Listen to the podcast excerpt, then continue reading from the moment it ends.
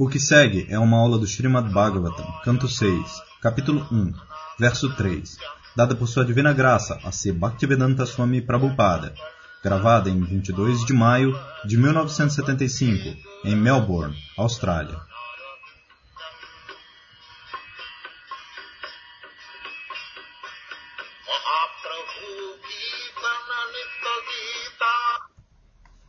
Então nós estávamos discutindo a noite passada sobre Nivriti Marga, a direção oposta do progresso para a condição de vida infernal, que pelos próprios modos da natureza a entidade viva vem para a forma de corpo humano através de um processo evolutivo.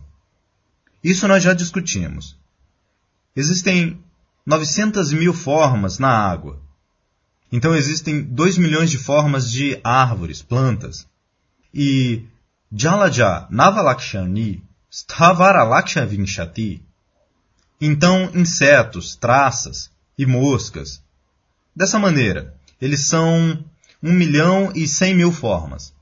Então, pássaros, um milhão de formas. Então, as bestas, três milhões de formas. Então, os seres humanos, civilizados ou não civilizados, eles são 400 mil. Este é o número total de diferentes formas de vida. A entidade viva, a alma espiritual, é o mesmo, mas eles estão passando através de diferentes formas de vida. Assim como eu sou o mesmo homem, eu passei através do meu corpo de bebê, meu corpo de criança, meu corpo de jovem. Agora eu vim para um outro corpo.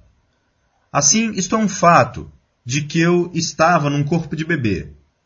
Agora, isto é um outro corpo. É uma coisa muito simples que nós estamos mudando de corpo, mas eu sou a alma, o mesmo. Nós temos que entender esta coisa. A evolução está acontecendo. Agora, pelas leis da natureza, a evolução traz você a um belo corpo, um corpo humano civilizado, com uma elevada consciência. Mas se nós utilizamos esta consciência mais elevada simplesmente para construir arranha-céus muito altos, e não saber qual é a próxima forma de corpo que eu terei que aceitar, isto não é uma inteligência muito boa. Meu negócio é que, pelo processo evolutivo da natureza, eu vim para esta forma de vida humana. Agora eu obtive uma boa inteligência, melhor do que a dos animais. Se eu utilizo esta inteligência para simplesmente ter um carro e um arranha-céu, mas eu não sei qual é o meu futuro, então isso não é uma inteligência muito boa. Você pode ter um belo arranha-céu e você pode ter um belo carro, mas não será permitido a você permanecer aqui. O que você está fazendo em relação a isso? Você vai ser chutado para fora a qualquer momento. Então todo o seu trabalho é simplesmente. Você pode consolar a si mesmo que meu filho vai desfrutar, ou meus netos vão desfrutar.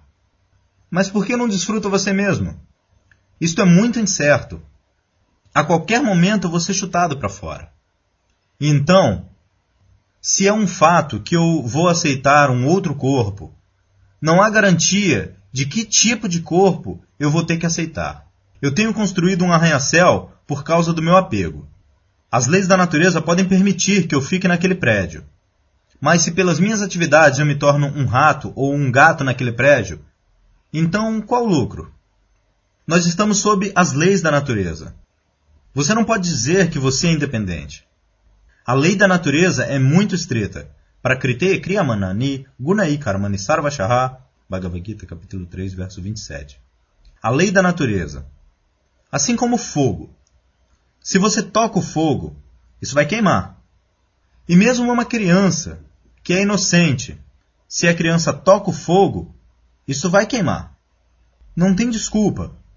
Você não pode dizer que essa criança é inocente. Ela não sabe o efeito de tocar o fogo. Assim ela deve ser poupada. Não. Ignorância não é desculpa, especialmente as leis do Estado. Você não pode dizer, suponha que você tenha cometido algum ato criminoso. Você pode peticionar: Meu senhor, meu senhor, eu não sabia que depois de cometer este ato eu teria que sofrer o aprisionamento. Assim, me desculpe. Não. Isso não vai ser desculpa. Você conhece ou não conhece a lei? Se você agiu daquela maneira, você deve sofrer. Isso está acontecendo. Então nós não acreditamos na próxima vida simplesmente para evitar esta consequência. Mas isso não vai ser desculpa para nós. Nós temos que aceitar um tipo de corpo. De outra maneira, por que existem tantos diferentes tipos de corpos? Qual é a explicação? Por que diferentes formas de corpo? Diferentes estágios de corpo? Diferentes padrões de corpo? Isto é a lei da natureza. Por isso, esta forma humana de vida deve ser utilizada apropriadamente. Não simplesmente ocupada na gratificação dos sentidos, como os cães e os gatos. Isto não é uma vida muito responsável. Vida responsável é que eu obtive esta forma de vida melhor do que a dos cães e gatos. Eu obtive mais inteligência do que os cães e os gatos. Se eu simplesmente utilizo para as quatro necessidades corpóreas da vida, as quatro necessidades corpóreas da vida significa que nós precisamos de comer alguma coisa. Os gatos, os cães, o ser humano, o juiz da Corte Suprema ou qualquer um eles precisam comer alguma coisa. Eles precisam de dormir, um apartamento. Assim é isso. Os cães e os gatos podem dormir sem um apartamento. Mas dormir é necessário, isto é um fato. Comer é necessário, isto é um fato. E vida sexual, isso também é um fato.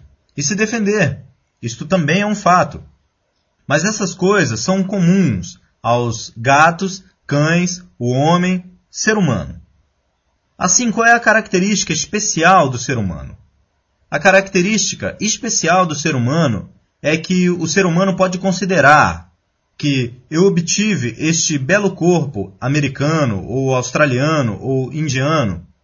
Então, qual o próximo que eu irei obter? Que tipo de corpo? Este é o uso para a inteligência humana. Um gato e cão, eles não podem pensar dessa maneira. Por isso, o nosso negócio deve ser Agora, pelos modos da natureza, eu vim para esta forma de vida através do processo evolutivo. Agora obtive uma boa inteligência. Como eu vou utilizá-la? A utilização apropriada é indicada na filosofia Vedanta. Filosofia Vedanta. Talvez vocês tenham ouvido o nome. Veda significa conhecimento e Anta significa estágio ou fim. Tudo tem um fim. Assim, vocês estão sendo educados. Vocês estão recebendo educação. Onde isso vai terminar? Isto é chamado Vedanta, onde está o ponto mais elevado. Assim a filosofia Vedanta diz. Isto é a filosofia Vedanta, o conhecimento último. O conhecimento último. Isto é explicado no Bhagavad Gita como o conhecimento último. Vedaischa sarvairaham eva vedyam. Bhagavad Gita, capítulo 15, verso 15. Se você está cultivando conhecimento, a meta última do conhecimento, Krishna diz, é conhecer-me. Vedaischa sarvairaham eva vedyam. O propósito de todo conhecimento é entender Deus. Este é o fim do conhecimento.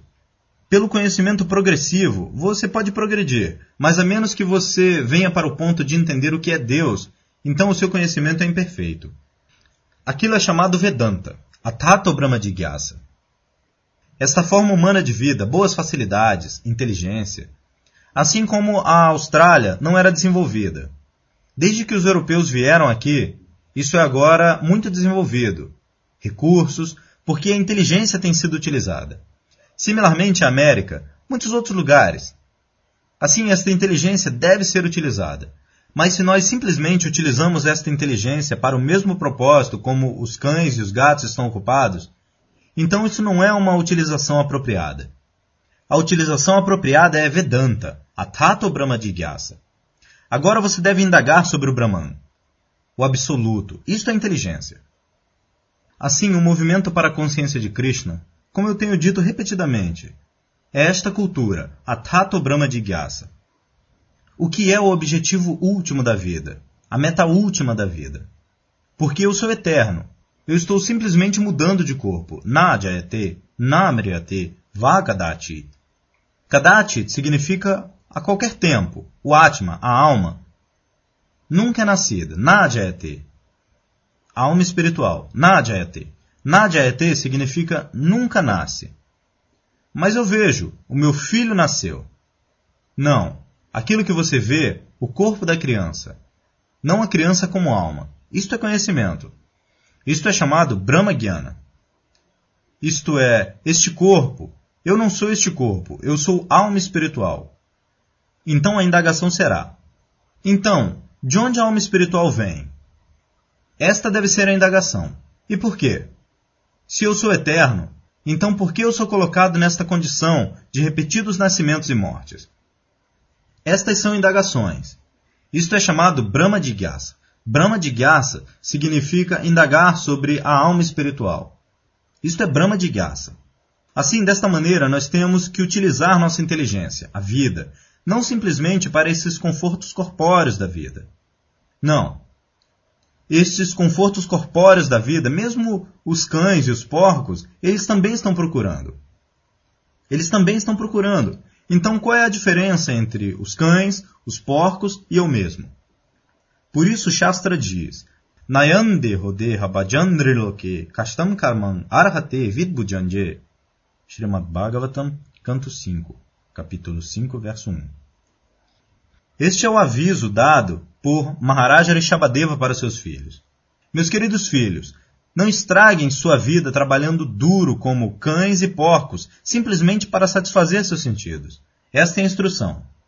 Nós estamos sendo ensinados na era moderna que trabalhar muito duro e desfrutar nossos sentidos. Isto é a civilização moderna. Consiga dinheiro de alguma maneira ou outra e gaste para a gratificação dos sentidos. Esta é a meta. Nate vidu swartagatim hivishnum, Shrimad Bhagavatam, canto 7, capítulo 5, verso 31. Eles não são ensinados, eles não são educados sobre o que é o fim da vida, a meta da vida. Isto é realização de Deus. Eles não sabem isso. Na Tevidu. Eles não conhecem isso. Na Tevidu, Swartagatim. Todo mundo é auto-interessado. Todo mundo está atrás do seu próprio interesse. Isto é bom, muito bom. Mas você sabe o que é o seu interesse próprio? Eles não sabem isso. Alguém está pensando, meu interesse próprio é este. E outro alguém está pensando, meu interesse próprio é este. E por isso existe colisão, conflito, luta. Mas, na verdade, o autointeresse é um para, pelo menos para o ser humano. O que é isso? Realização de Deus. Isto é igualmente importante para os americanos. Isto é igualmente importante para os indianos. Igualmente importante para toda entidade viva. Especialmente para o homem civilizado. Este é o interesse próprio, a Tato Brahma Jigyasa. O que é esta verdade absoluta? Divasya Tattva Jigyasa. Esse deve ser o nosso primeiro negócio. É claro, nós precisamos de um lugar para viver e alimentos materiais e arranjos para sexo e arranjos para defesa. Isso é necessário. Faça isso. Mas não esqueça o seu negócio principal. Então você é um gato e cachorro. Seu negócio principal é realização de Deus. Por isso, Shastra diz que Ayan Deha. Deha significa este corpo. Ayan significa este. O que é este corpo? Agora, Nayan Deha Deha Bhajandri Loke Deha Bhajam. Uma pessoa que obteve este corpo material. Todo mundo, todas as entidades vivas, seja gato, cachorro, ser humano, todo mundo tem este corpo material. Se você analisa o corpo de um cachorro e o seu corpo, você vai encontrar os mesmos ingredientes, o mesmo sangue, a mesma pele, o mesmo muco, os mesmos ossos, a mesma urina, o mesmo excremento. Esta é a construção corpórea. Assim, a construção corpórea é a mesma, não há diferença. Do ponto de vista químico, do ponto de vista físico, a mesma coisa. Assim como o biólogo. Ele estuda o corpo humano pela dissecação. O corpo do sapo. Eles dizem, os biólogos dizem, que existe uma similaridade de construção anatômica dos sapos e do corpo humano. De qualquer maneira, nós também aceitamos isto, porque, depois de tudo, isto é o corpo material. Assim, o arranjo no corpo do sapo e no corpo do cachorro, ou no corpo humano, deve ser do mesmo material. Assim, então, qual é a vantagem deste corpo humano? Isso é instruído. Ayandeha este corpo, este tipo particular de corpo, corpo humano, não é para o mesmo propósito, servir aos cães e gatos. Nayan Deha Bhajan Nriloke. Nriloke significa na sociedade humana. Nri significa ser humano. Assim, sociedade humana. Quando você tem este belo corpo, você não deve utilizar este corpo para o mesmo propósito para que os gatos, os cães e os porcos estão utilizando. Como são os porcos? Especialmente este animal tem sido Nayandero Deha Bajandreloke Kastankamam. Kastankamam significa com um trabalho duro para satisfazer as quatro necessidades da vida. As quatro necessidades da vida, eu já mencionei: comer, dormir, vida sexual e se defender. Estas são as necessidades corpóreas. Assim, o porco está tentando manter o seu corpo. Vocês não têm experiência. Na Índia nós temos essa experiência. Nas vilas existem porcos. Dia e noite eles estão perambulando pela rua, e quando eles encontram algum excremento eles ficam felizes. Por isso, este animal tem sido especialmente mencionado. Que não estrague a sua vida como o porco, trabalhando dia e noite, os deveres noturnos, os deveres de trabalho diário, e este dever, aquele dever, e qual ganho? Você obtenha alguma comida que pode nem ser muito boa e come isso. Então você satisfaz o seu sexo. Isto é uma vida muito perfeita? Isso está sendo feito pelos porcos. Eles estão trabalhando dia e noite para encontrar onde está o excremento. O excremento não é uma comida muito boa. Mas para eles, isto é uma comida muito boa. Se você dá, oferece rálava para o porco, ele não vai aceitar. Ele vai aceitar excremento. Assim como nem se importam. Nós estamos oferecendo uma comida tão boa. As pessoas não gostam. Elas vão para o restaurante e comem coisa podre, já passada uma semana. Alguma preparação de carne. Eles vão gostar. Bom, eu não sei, mas eu ouvi isso dos meus discípulos. Os devotos riem. Quando isso está decomposto e podre, aí é gostoso. Isso é muito gostoso, eles dizem. Eu não sei. Eu nunca comi carne na minha vida.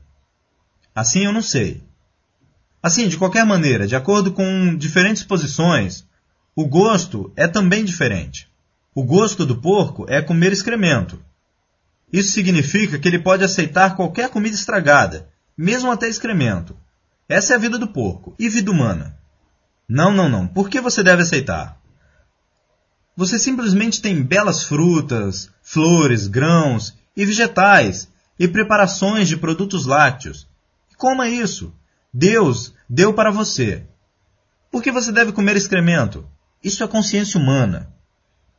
Assim, quando a comida melhor está disponível, eu devo aceitar a comida melhor, cheia de vitaminas, cheia de gosto, cheia de energia. Por que eu devo aceitar alguma outra coisa? Não. Isto é inteligência humana. Por isso, nosso programa é que nós oferecemos a Krishna o melhor alimento.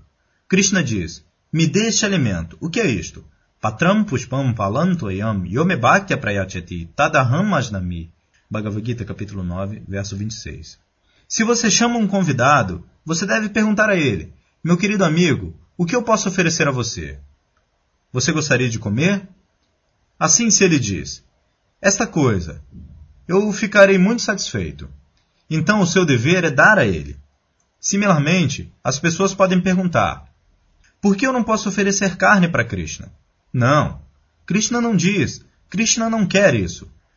Krishna está mencionando no Bhagavad Gita que você me dá patram pushpam falantoyam yome bhakti prayachati.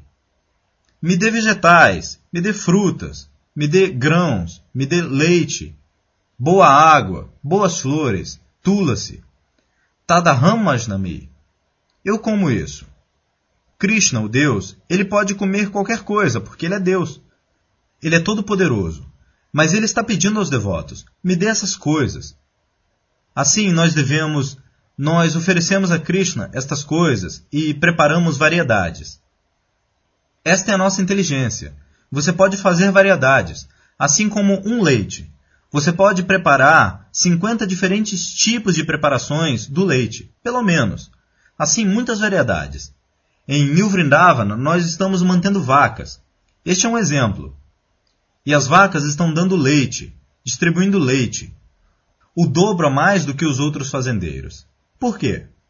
Porque as vacas sabem que estas pessoas não vão me matar. Não existe ansiedade. Suponha que você está ocupado em algum trabalho. E se você sabe que depois de sete dias eu vou ser morto, você é capaz de trabalhar muito bem? Não. Similarmente, as vacas sabem, nos países ocidentais, que estas pessoas estão me dando bons grãos e grama, mas depois de tudo eles vão me matar. Assim, elas não estão felizes. Mas se mas se é assegurado a elas que você não será morta, então elas vão dar o dobro do leite, o dobro do leite. Isto é afirmado no Shastra. Durante o tempo de Maharaja Yudhishthira, o úbere das vacas estava tão cheio que enquanto elas pastavam, isso ficava pingando. Todo o pasto ficava úmido e lameado com leite. A terra costumava ser aguada com leite, não com água. Esta era a posição. Por isso a vaca é tão importante, porque nós podemos obter este belo alimento, o leite. O leite é necessário toda manhã. Mas que justiça é essa que depois de pegar o leite do animal você mata ele? Isso é uma justiça boa? Assim, isso é muito, muito pecaminoso. E nós devemos sofrer por isso. Isso está afirmado no Shastra, que se você faz esta atividade pecaminosa, você vai para este tipo de inferno. Existem descrições no quinto canto. Assim, para Vritti Marga significa, se eu faço as coisas de acordo com os meus caprichos, isto é chamado para Vritti Marga. Então a próxima vida está esperando para o meu sofrimento. Isto é um fato. Assim como se você vive irresponsavelmente e existe uma epidemia e você contrai alguma doença, infecção, então você deve sofrer com isso. Não há desculpa. Assim nós estamos agindo nesta vida, neste mundo material, como isto é afirmado aqui. Traigunya Vishayomune, Pravriti Lakshanashaiva, Traigunya Vishayomune. Nossos desejos, de acordo com os modos da natureza material, nós estamos nos associando, assim como no templo, neste templo. Aqui, tudo está no modo da bondade. Assim, se você se associa com a atmosfera deste templo, seu comportamento, seu modo de vida será diferente. E se você se associa com a atmosfera de um bordel ou matadouro, então sua atmosfera será diferente. Isto significa infectação. Associação significa infectação. Se nós nos infectamos com tamoguna, então sua vida é diferente. E se você se infecta com Rajoguna, então sua vida é diferente. Por isso, existem variedades de vida. Por que existem variedades de vida? Porque nós estamos infectados com diferentes variedades de infecção. Existem três tipos de infecção originais: Sattva-guna, Rajoguna, Tamoguna. Assim como originalmente existem três cores: vermelho, amarelo e azul. Agora você mistura essas três cores. 3 vezes 3, isso se torna 9. E 9 vezes 9, isto se torna 81. Assim, aqueles que são expert na mistura de cores, eles podem fazer variedades de cores, originalmente destas três cores. Similarmente, originalmente existem três tipos de modos materiais da natureza: bondade, paixão e ignorância. Agora misture isso. Isto se torna 9 e, de novo, 9 vezes 9. Por isso, existem 8 milhões e 400 mil formas de vida por causa desta mistura. Assim, as pessoas não se preocupam em entender como a lei da natureza está acontecendo. A lei da natureza significa a lei de Deus. A natureza não é independente. Isto é afirmado no Bhagavad Gita. Mayadya kshena prakriti suyate sacharacharam. Bhagavad Gita capítulo 9, verso 10. A natureza é uma máquina. Assim, você acha que uma máquina trabalha sem um operador? Você acha? Existe alguma evidência? Agora, isto é uma máquina fotográfica. Uma máquina maravilhosa. Isso está tirando a foto e vai se mover. Mas existe um operador. Onde está a máquina que está trabalhando sem um operador? Você pode dar qualquer exemplo? Aqui está uma máquina que está trabalhando sem o operador. Assim como você acha que esta máquina da natureza está trabalhando sem o supremo operador, a instrução de Deus. Como você pensa isso? Isso não é muito razoável. Nós temos que julgar. Existem diferentes evidências. Uma das evidências é a hipótese.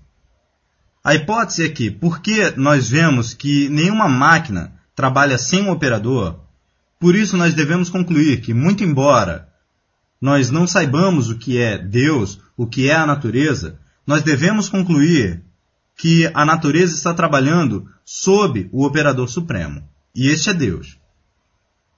Não é necessário ver o operador, mas nós podemos supor que deve haver um operador.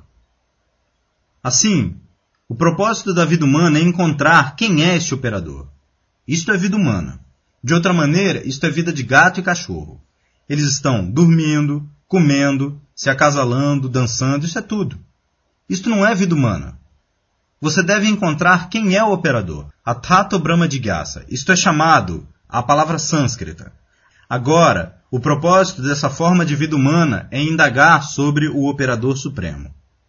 Agora, este operador supremo, Krishna, ele é tão bondoso. Ele está dando evidência no Bhagavad Gita. Maya Dyakshena Prakriti Suyate Sacharacharam. Agora, aqui estou eu. Sob minha direção, a Prakriti, a natureza, a natureza material, está trabalhando. Então você aceita. Então o seu negócio está feito. E Krishna dá evidências de como ele está controlando a natureza. Quando Krishna tinha sete anos de idade, ele levantou uma grande montanha com o seu dedo. O nosso entendimento é que existe uma lei da gravitação. Pela lei da gravitação, uma montanha tão grande não pode ficar no dedo de um homem. Este é o nosso cálculo, mas ele fez isso. Isso significa que ele desafiou a lei da gravitação. Este é Deus. Assim, se você acredita nisto, então você entende Deus imediatamente, não há dificuldade. Assim como se uma criança é avisada: Meu querido filho, não toque o fogo, isso vai queimar você.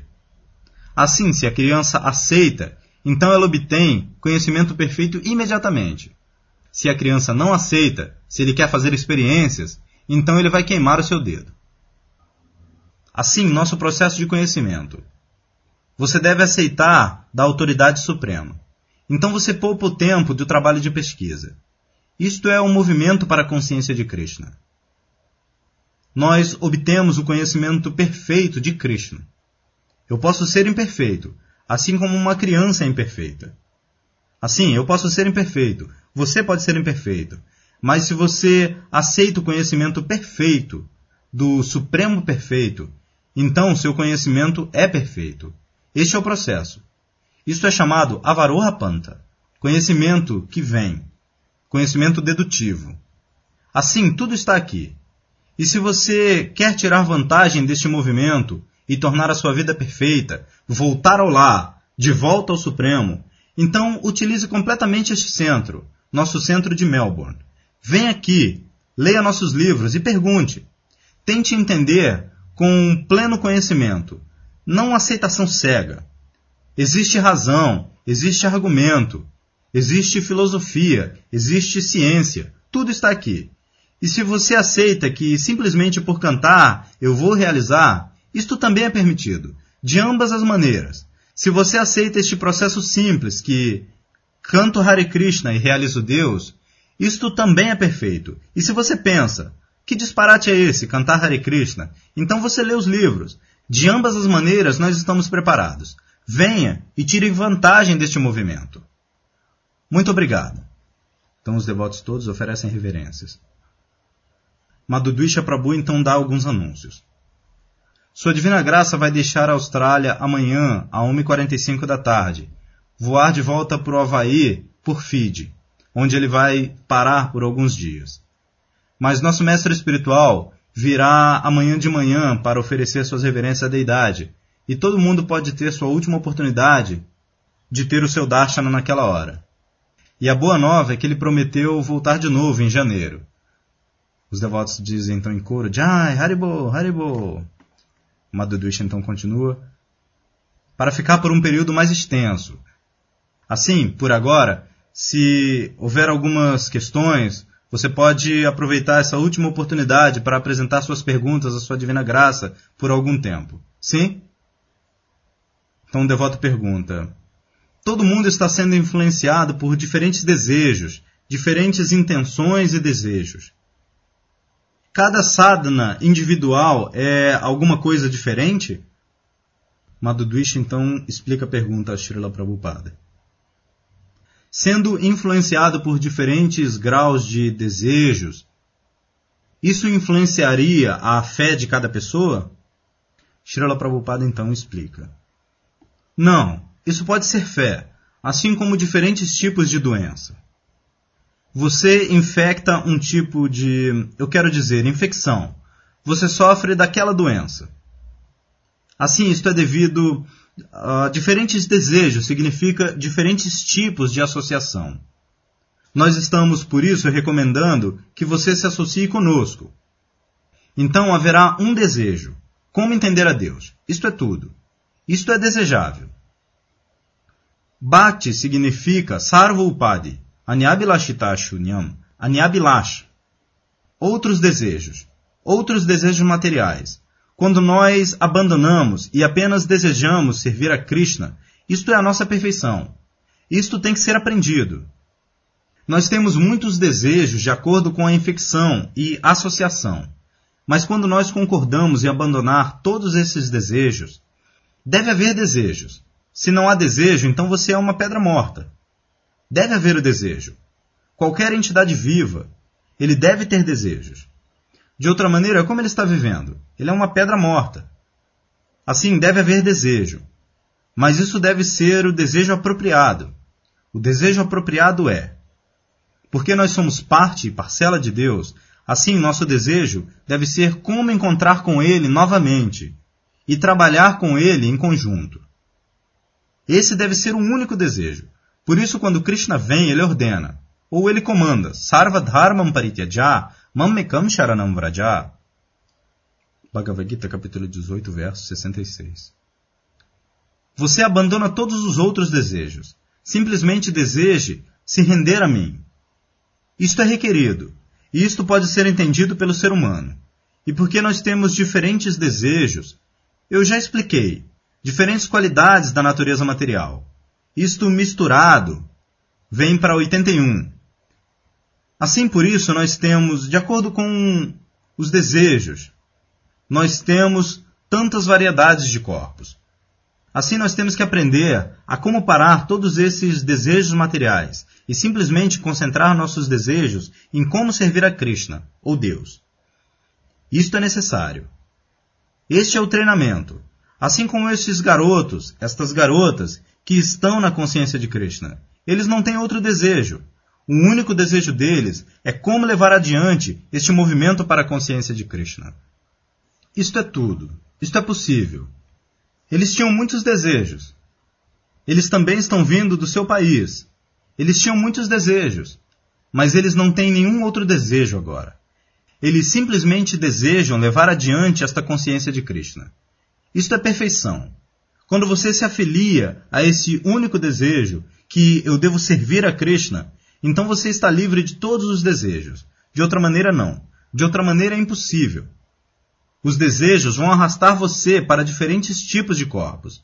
Então seu sofrimento vai aumentar. Então nós temos que vir para o corpo de porco, porque a lei da natureza é muito estrita. De acordo com o seu desejo, ela vai dar o seu corpo. Assim, você deseja servir a Krishna. Você vai obter um corpo como de Krishna. Isto é tudo. Um outro devoto então pergunta: Srila Prabhupada, quando isto é citado nas escrituras que o Senhor Brahma monta um cisne, um hamsa, isto é, nós temos que aceitar isto como significando um cisne de verdade ou isto é algo simbólico?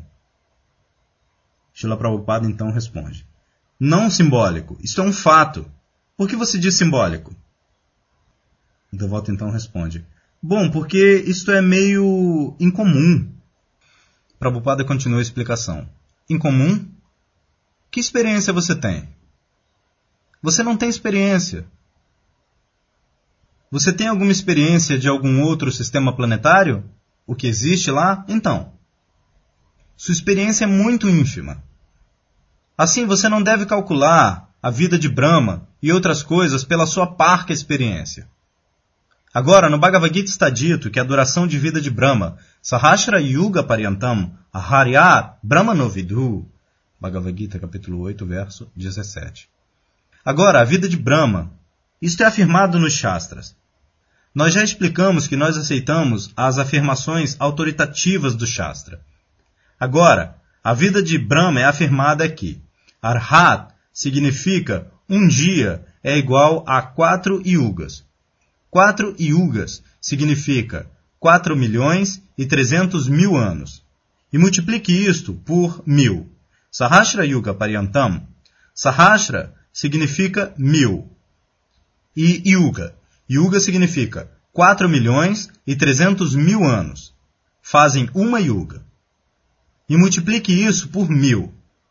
Este é o período de um dia de Brahma. Similarmente, ele tem uma noite. Similarmente, ele tem um mês. Similarmente, ele tem um ano. E ele vai viver por cem de tais anos. Assim, como você pode calcular? Como isto cabe dentro da sua experiência? Você vai pensar em algo misterioso. Não, sua experiência é nada. Por isso nós temos que obter experiência da pessoa perfeita, Krishna. Então seu conhecimento é perfeito. Isso eu já disse. Não tente entender tudo com a sua parca experiência. Isto será uma falha. Um outro devoto então pergunta Prabhupada. Prabhupada, todos os esforços de uma pessoa para servir Krishna virtualmente são inúteis? Prabhupada então interrompe o devoto. Isso eu já expliquei. Que você vem aqui, muito embora você não seja iniciado, isso também é serviço. Assim, se você deposita um centavo diariamente, um dia isso vai se tornar 100 dólares. Quando você obtém 100 dólares, então você tem um negócio. Os devotos então riem. Assim você vem diariamente, um centavo, um centavo. Quando isso se tornar centenas de dólares, você será um devoto. Os devotos então respondem, Jai, Haribo! Shila Prabhupada então continua a explicação. Assim, não há perda. Isto é afirmado no Srimad Bhagavatam. Krita Punya Punja. Srimad Bhagavatam, canto 10, capítulo 12, verso 11. Krita Punya. Krita significa feito. Shukadeva Goswami está descrevendo quando Krishna estava brincando com seus amigos vaqueirinhos. Ele estava descrevendo que esses garotos vaqueirinhos, eles estão brincando com Krishna. Eles não chegaram nessa posição em um dia. Krita, Punya Punja. Depois de vida após vida realizando atividades piedosas. Agora eles vieram para esta posição, em que é permitido a eles brincar com o Supremo. Assim, Krita Punya Punja. Qualquer atividade piedosa feita para Krishna, este é o seu depósito eterno. Isso nunca vai se perder. Assim, continue aumentando o depósito. Um dia isso vai ajudar você de tal forma que você será capaz de brincar com Krishna. Isto é um movimento para a consciência de Krishna. Um outro devoto então pergunta: Como você pode convencer alguém que. E Prabhupada interrompe: Primeiro de tudo, você é um devoto. Ele não é. Então um visitante pergunta: Existem diferentes ou muitos movimentos espirituais no mundo. Como eu posso saber qual é o correto para mim? Srila Prabhupada então responde: Isto é muito fácil. Movimento espiritual significa entender Deus. Qualquer movimento espiritual que você adote, se você entende Deus, então tudo bem. De outra maneira, isto é falso.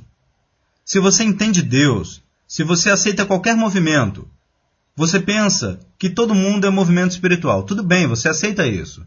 Então, se você vem para o entendimento Agora eu entendo Deus. Então, tudo bem, de outra maneira é falso. O visitante então complementa a pergunta. Eu não tenho experiência, então, Shila Prabhupada interrompe. Isto é experiência. Assim como se você come. Você sentirá satisfação. E sem comer, como você vai se sentir satisfeito? Assim, se você segue um movimento espiritual, então você entenderá Deus. Este é o resultado. E se você acha que você está seguindo algum movimento espiritual, mas você não sabe o que é Deus, isso significa que você está seguindo alguma coisa falsa. Este é o teste. Você não tem que obter um certificado. Você pode saber. Assim como quando você come, você sente a satisfação. Você não tem que ter um certificado dos outros. Você pensa, estou comendo? Você pode dizer. Se você entende Deus completamente, então isto é movimento espiritual. Se você não entende, então você precisa saber que você está seguindo algum movimento falso. Este é o teste. O visitante então complementa. Existem diferentes cartas, e Shila Prabhupada interrompe de novo.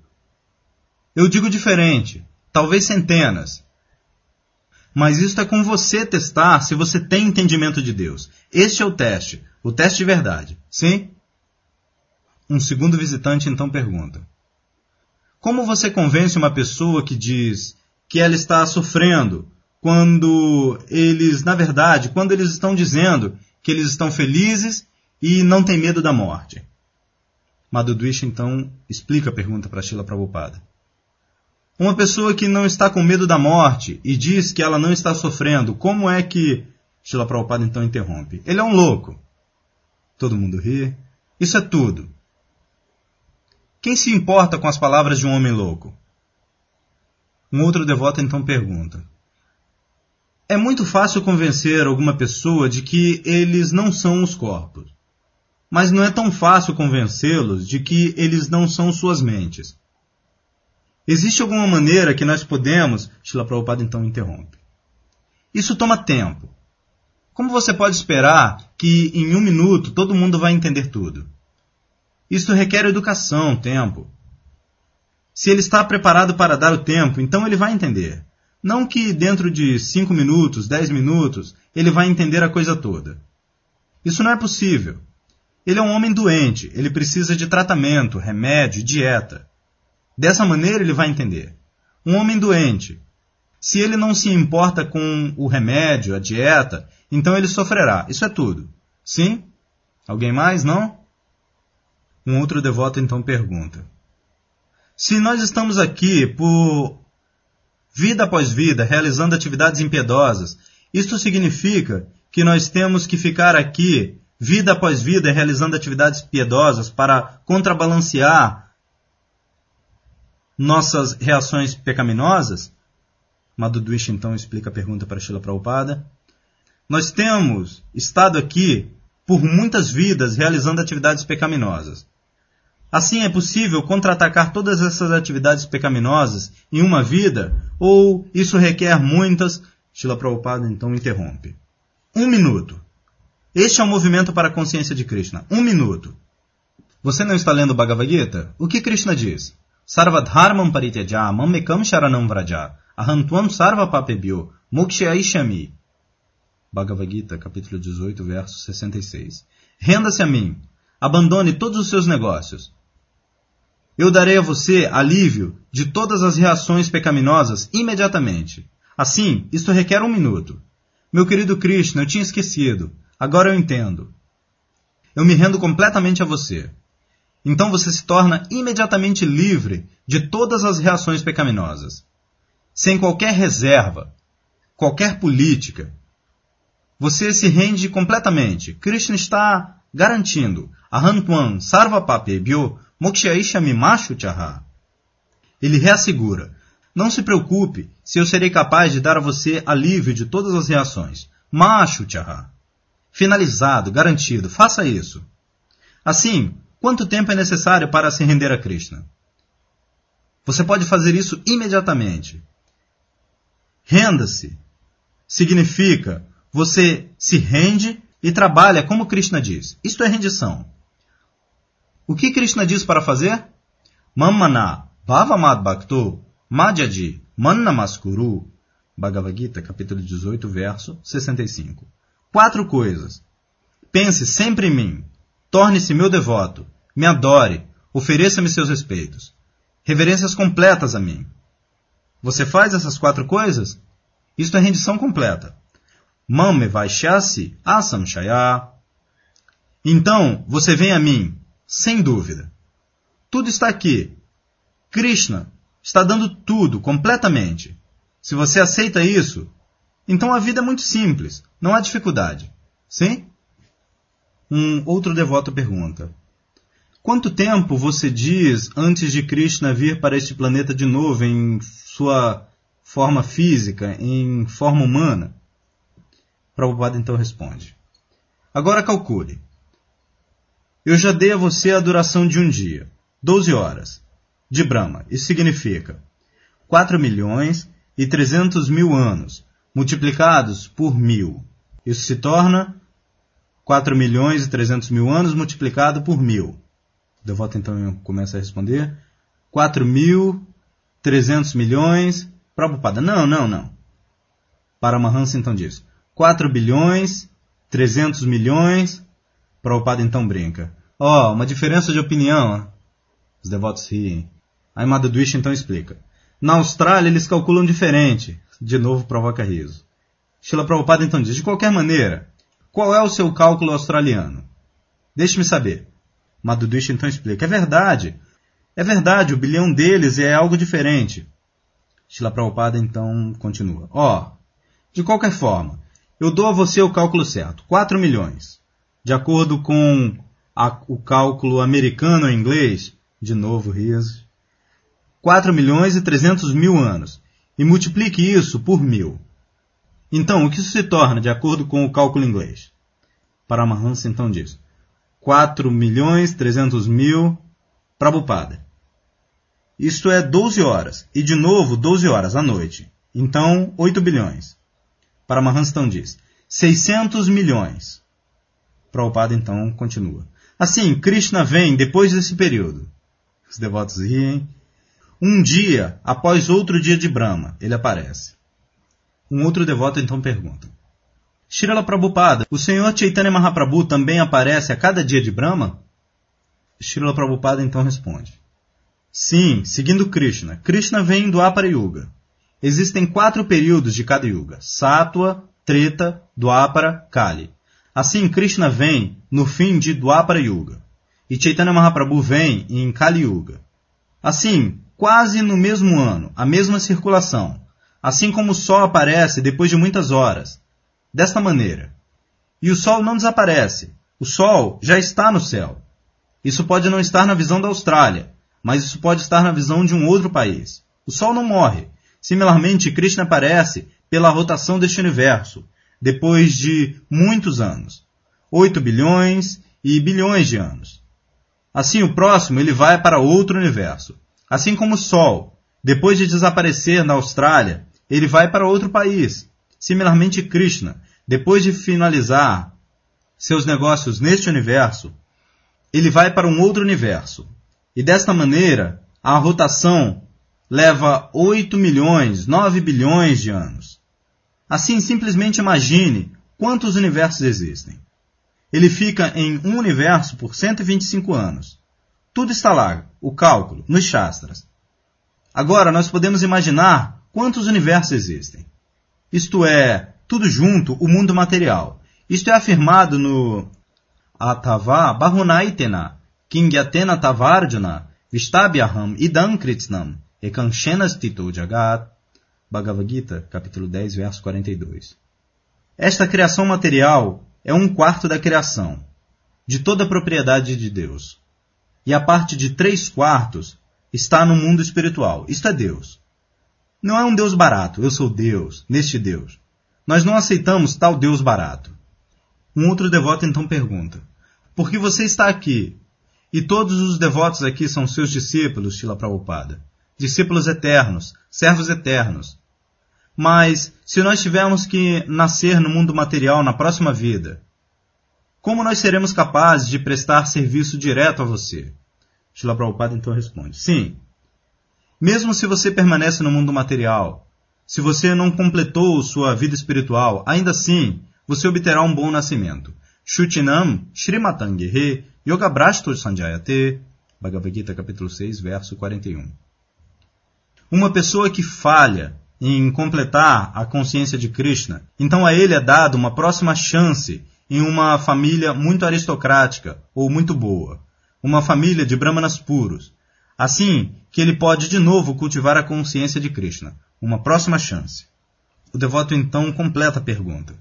Isto significa receber a iniciação de um outro guru? Ou ele vai permanecer o seu servo eterno? Madhudwish então explica a pergunta para Shila Prabhupada. A pergunta dele foi que quando ele recebe a iniciação de você, nós entendemos que ele se torna seu servo eterno. Prabhupada, sim. Madhudwish continua a explicar. Mas se nós temos que vir de novo para um outro nascimento, Shila Prabhupada então responde.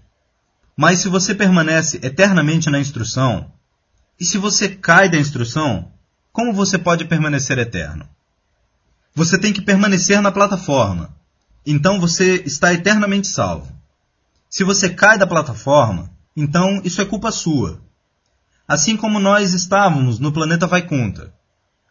Agora nós queremos desfrutar deste mundo material. Nós caímos, assim como Jai Vijaya. Agora nós estamos tentando voltar de novo. Por isso nós dizemos: de volta ao lar, de volta ao Supremo. Assim, tudo é. Este é o processo. Se você segue o processo, então você volta. Se você cai, isto é culpa sua. Por isso, o propósito da vida é tapácia. Esta é a instrução de Rishabhadeva. Que nossa vida não deve ser desperdiçada como cães e porcos.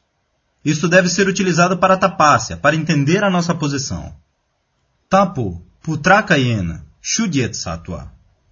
Esta é a meta da vida. Nós temos que purificar a nossa existência. No momento presente, nossa existência é impura. Por isso, nós estamos sujeitos a nascimento, morte, velhice e doença. E tão logo nós nos purificamos, então nós não estamos sujeitos a essas quatro leis materiais. Muito obrigado. Hare Krishna. Fim.